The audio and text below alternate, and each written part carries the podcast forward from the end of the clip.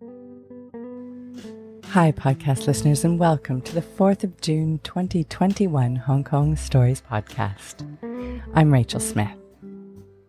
In the past year or so, I'm sure you've noticed our world has shifted quite radically. Today's story is one of mine, and it's a story that was an absolute joy to write and perform as it brought a sense of the joy of having family around you and exploring my own world with people I'm connected to, not only because they're really neat people, but also because they're family. Family is a bit special, and I'm always grateful for mine.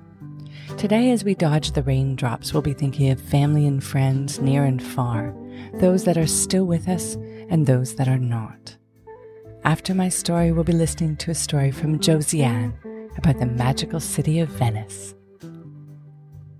Before we get to today's stories, though, a huge thank you goes out to our loyal Hong Kong audience. We hear you, Hong Kong. We are listening. Take care of yourselves.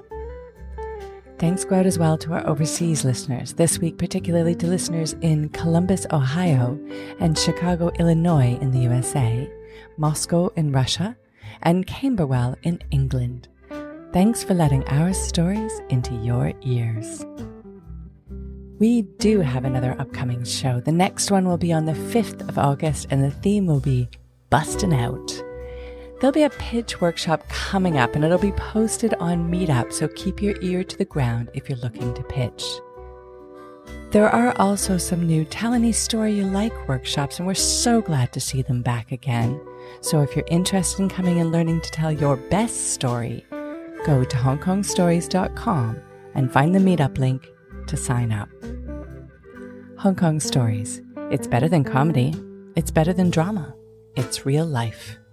And now, here is one of my stories, which, to be honest, I never quite know how to introduce. If you don't already have a sister, I recommend you get one. They're really worth it. I have a sister who's younger than me, quite quite a lot younger than me, and she's pretty awesome. She's always been so much more mm, adult I've always admired her strength and her fortitude and her determination. And uh, honestly, I've always found her just a tiny bit intimidating as well. She always looks so together. And I've got this nephew as well. He's a pretty cool kid, too. He's, uh, you know, tall and thin and he's got kind of floppy brown hair and brown eyes and a serious expression and a bit of a cheeky grin. He is the apple of my sister's eye and her very favorite oldest son. And I've always thought that because I don't have children, my sister finds me somewhat lacking in the child care department. Um, and I was really surprised, therefore, that she suggested that he come all the way to Hong Kong in the spring of March 2019 to visit his very favorite auntie. And because she's always found me, I, I feel like she's always found me lacking in the childcare department. I was surprised when this happened. Um, and she seemed remarkably casual when she, she suggested it. But as the date of departure drew nearer, her maternal anxiety began to manifest.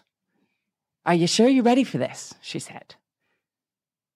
He's a teenage boy. You've never had one of those living in your house before. They're strange creatures, quiet and surly. He's a country boy. He's never lived in a city before. What if he gets lost? no problems, I say. I mean, he's a 14 year old man boy. If he wants something, he'll just tell me. Besides, either myself or my husband will be with him all the time. It will be fine. And, you know, the day arrives and the nephew comes and everything is fine. We do all the usual tourist things that you do in Hong Kong and we have a fantastic time. Okay, the conversations are a little bit one sided at times, but generally speaking, he washes, he, he, he, he eats, he, he sleeps, he takes care of himself just like a regular human. I am an awesome auntie.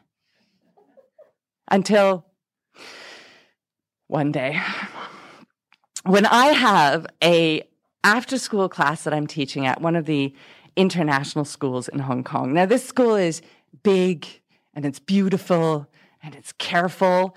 And I suspect that they're going to look very down on part time art teachers who bring their man sized nephews and park them in the corner of the classroom while they teach a class. So I have a plan to leave him at the local shopping mall.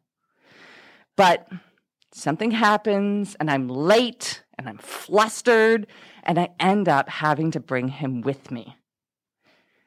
Fortunately for me, even though everyone else in Hong Kong thinks that he's a fully grown adult, a high school can recognize a teen. So they say, of course you can bring him. He can sit in the very public ground floor cafeteria while you go and teach your class. Fabulous. I get him a coffee and a, and a sandwich and make sure he has his mobile phone, but I still feel a little bit guilty and a bit anxious, thinking about my sister's wrath if I somehow manage to lose or damage the nephew. But I go off to teach my class, and I'm teaching a bookbinding class to a bunch of secondary school students, and it takes all of my attention. And the class is going quite well about 15 minutes in when I kind of, you know, because we're not supposed to have mobile phones. Well, the students aren't supposed to have mobile phones. And I kind of pull my mobile phone out well, nobody's really looking, and quickly text the nephew just to make sure he's okay. And I text, Everything okay? And right away, ping, a message comes back. Yep. Great. Okay.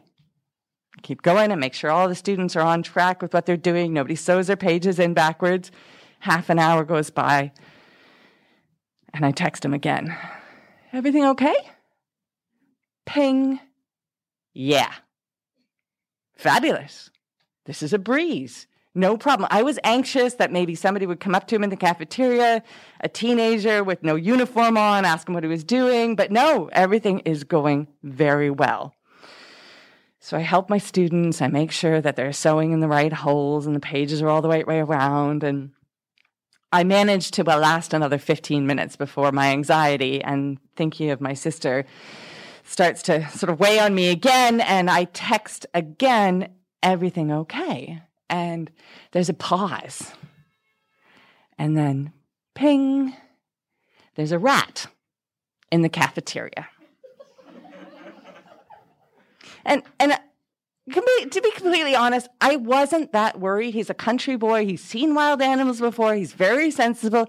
He'll stay away from it. It will be fine.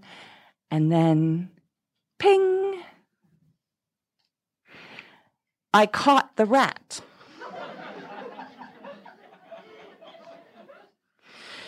he caught the rat.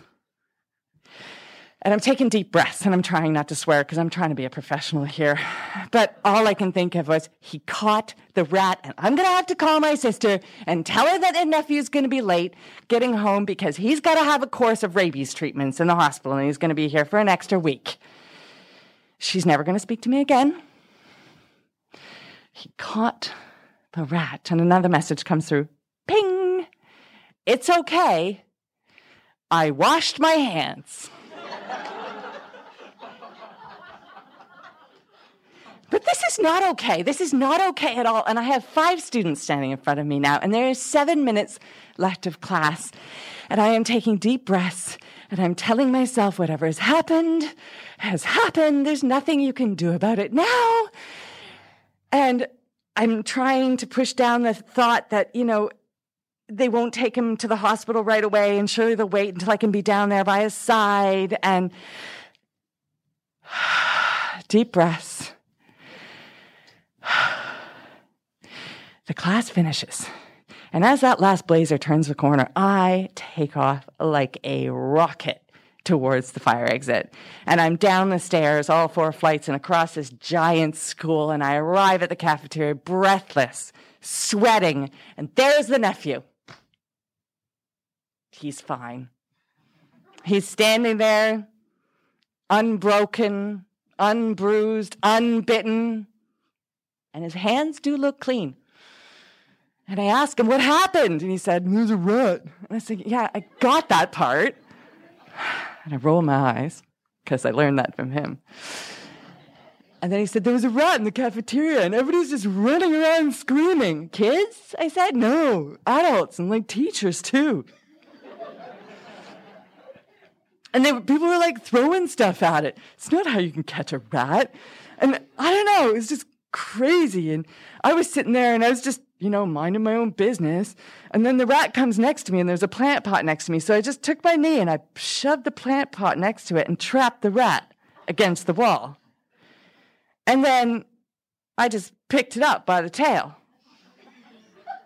And I said, It didn't bite you. And he said, No. And then some adults came over with a bucket, and I tried to tell him, You can't put a rat in a bucket. But they wanted me to put it in, so I put it in. And then somebody put it on the floor, and of course, the rat jumped out, just like I said it would. and then it started running around the cafeteria again, and everybody's throwing stuff at it, and somebody hit it with a tray and stunned it. And then they took the tray and put it on it and jumped on it and killed the rat. And he just had this look of disgust and dismay. He said, Why did they have to do that? Couldn't they have just let it go?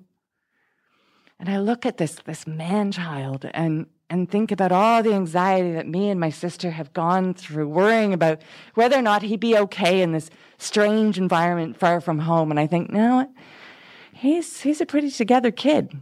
He's going to be fine. Me, on the other hand, I'm not totally sure. So I put my arm around his shoulders, and I'm, you know, as we go towards the entrance. Uh, so um, here's the really important question: um, What are we going to tell your mom?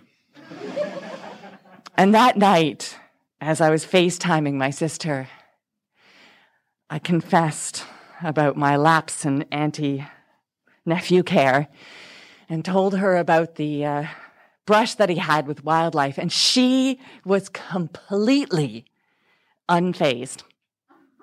In fact, the only thing she asked me was, Did he wash his hands?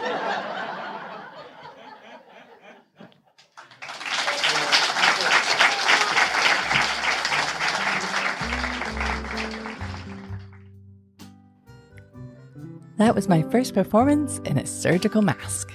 It was very different for sure. Now, isn't family great? I love my nephews and nieces too, and I love our Hong Kong Stories family we've met over the years. Shout out to all those who've moved overseas. We still miss you.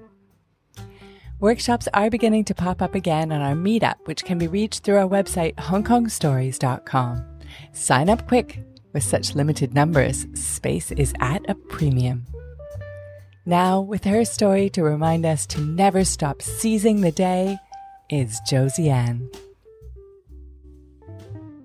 Thank you. Like many of you here tonight, I was I am fortunate enough to have traveled extensively in my life. I've been to Italy several times, but I only managed to get to Venice for the first time last year. That said, my uh, relationship with that city spanned 40 years. When I was seven, eight years old, and I'm sure you're calculating already how old I am. When I older, when I was seven or eight years old, uh, my father had the opportunity to relocate from our native Belgium to Nigeria in Africa.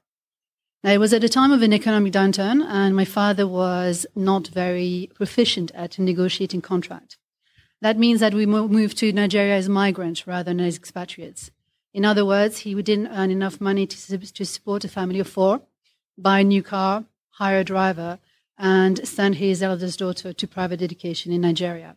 So, very reluctantly, my parents sent me back home to Belgium to boarding school. Now, unlike today, when I was eight, I was very shy. I was very mature, probably like today. And uh, I was not prepared to living away from my family for that long. So, it was a very difficult time. And that's the only part of the sob story, I promise. Um, I was very homesick. I cried a lot. I was missing my mother. I was a mommy's girl. Christmas came. I was flown to, to, to Nigeria within three weeks, and it was pure bliss. I played with my sister. I spent time with my mom, hugged her a lot, the kind of things you do with your parents. And like everything else, that holiday came to an end. And on the last day, on the way to the airport, I, you know, started sobbing as you do at eight years old in the car very discreetly. And by the time we got to the airport, by the time we got to the gate, it, it turned out in a full blown tear fest. Both my mom and I were just eyeing our balls out, very, very heartbroken. I know it's funny, but it wasn't. And my father didn't see the funny side or the sad side of it at all, and he was deeply embarrassed. My father had many great qualities, but empathy was not one of them. So he instructed my mother to just pull herself together and sort me out as well because everybody was watching. But it's a bit like in the Dominican Republic, in Nigeria, everybody shows their emotions, so nobody cared. Only he did.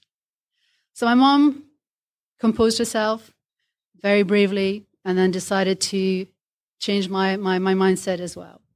And she adopted a very clever strategy with, with me, which was appeal to my sense of adventure. So she told me that if I was a good girl, a strong girl, if I worked really hard at school, stop crying today, um, we would go in June at the end of the school holidays to an amazing place called Venice in Italy. So I have no idea whether you know what Venice is. I had no idea. And at that point in time, was like I couldn't care less either. But my mom explained to me what it was like, and it was something like this Venice is that amazing city in Italy. It's a magical city because it's built on a hundred islands. And basically, it was built a long, long time ago. It's a very, very ancient city where the buildings look like they're floating on water. There are no streets in Venice, only canals. There's a grand canal that is wider than a motorway. You've got many smaller canals where the houses are so close to each other they can see the laundry lines basically hanging between the two sets of houses, and you can see laundry drying. You can go and see the vaporettos, which are the buses in Venice, but you can also go on the gondolas where you have people with men with straw hats and stripy t-shirts and, and black uh, uh, uh, trousers. You have the palazios where prince, of course, used to live and princesses. And then you have this carnival once a year where you've got amazing, amazing people dressing up with the ladies with the huge wigs and big taffeta dresses. Now I was dreaming, and then part of me was thinking, how do they manage with the water? But I didn't want to interrupt her. So we continued. She was speaking to me, and as she continued to, to explain very vividly, and I'm sure she was making half of it up, she just captured my imagination, and I stopped crying for long enough to board the plane. So that was at Christmas time. Then, obviously, about five minutes after I left my mom, I started crying again, as you do when you're an eight year old. And when I went back to school, I just proceeded to very dutifully listen to my mother, who said, Whenever you feel homesick, think about Venice. I took it one step further because I was trying to be an overachiever already and thought I would do some research on Venice as well. Now, I was born last century before the internet and the Google. So, in those days, when you wanted to do research, you had to show commitment and go and go, you know what I mean, right? And go to the library. So that took a lot of effort. And the wonderful thing, of course, it was extremely healing so I learned about Venice and daydreamed about Venice and got in trouble as well, but that's a different story. And as the time went by, I learned a lot more about Venice, and I really really wanted to go. I learned about the culture, the history, the architecture, the prince, and when I didn't like the story, I made it myself as well. And the end of the year came, June came, and I was so excited for two reasons. One, of course, I was going to see my family, especially mom. Two, we were going to go to Venice. That was so exciting.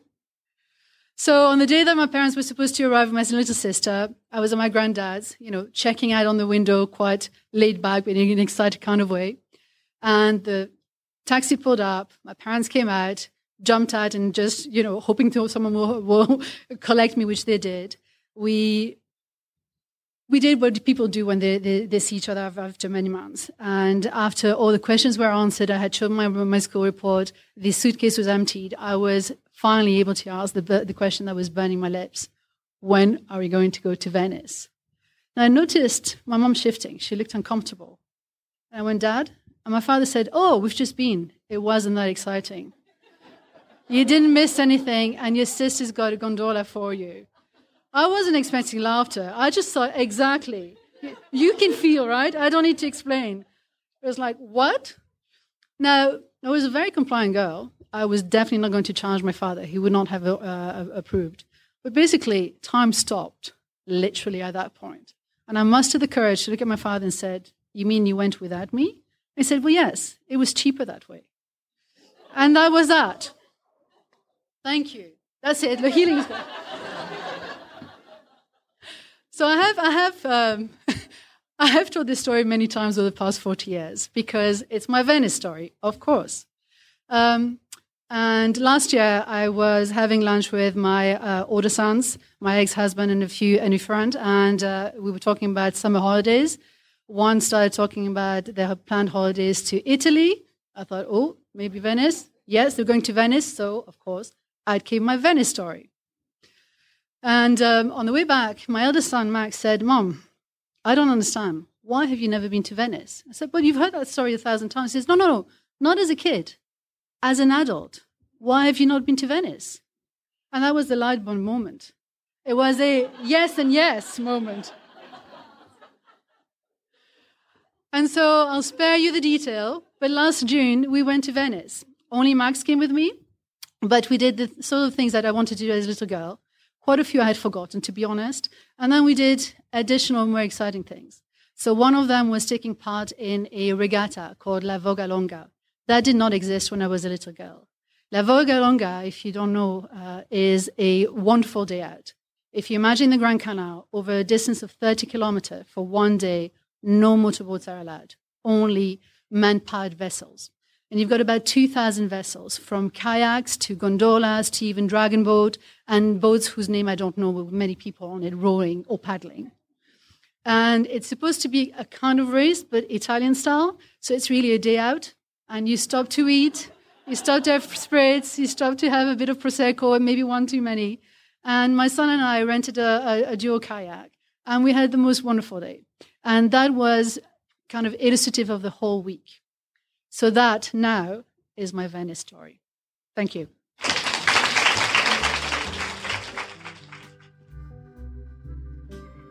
Thanks for listening to today's stories brought to you by Hong Kong Stories. The music for this podcast was written and performed by Andrew Robert Smith. Everyone has a story to tell.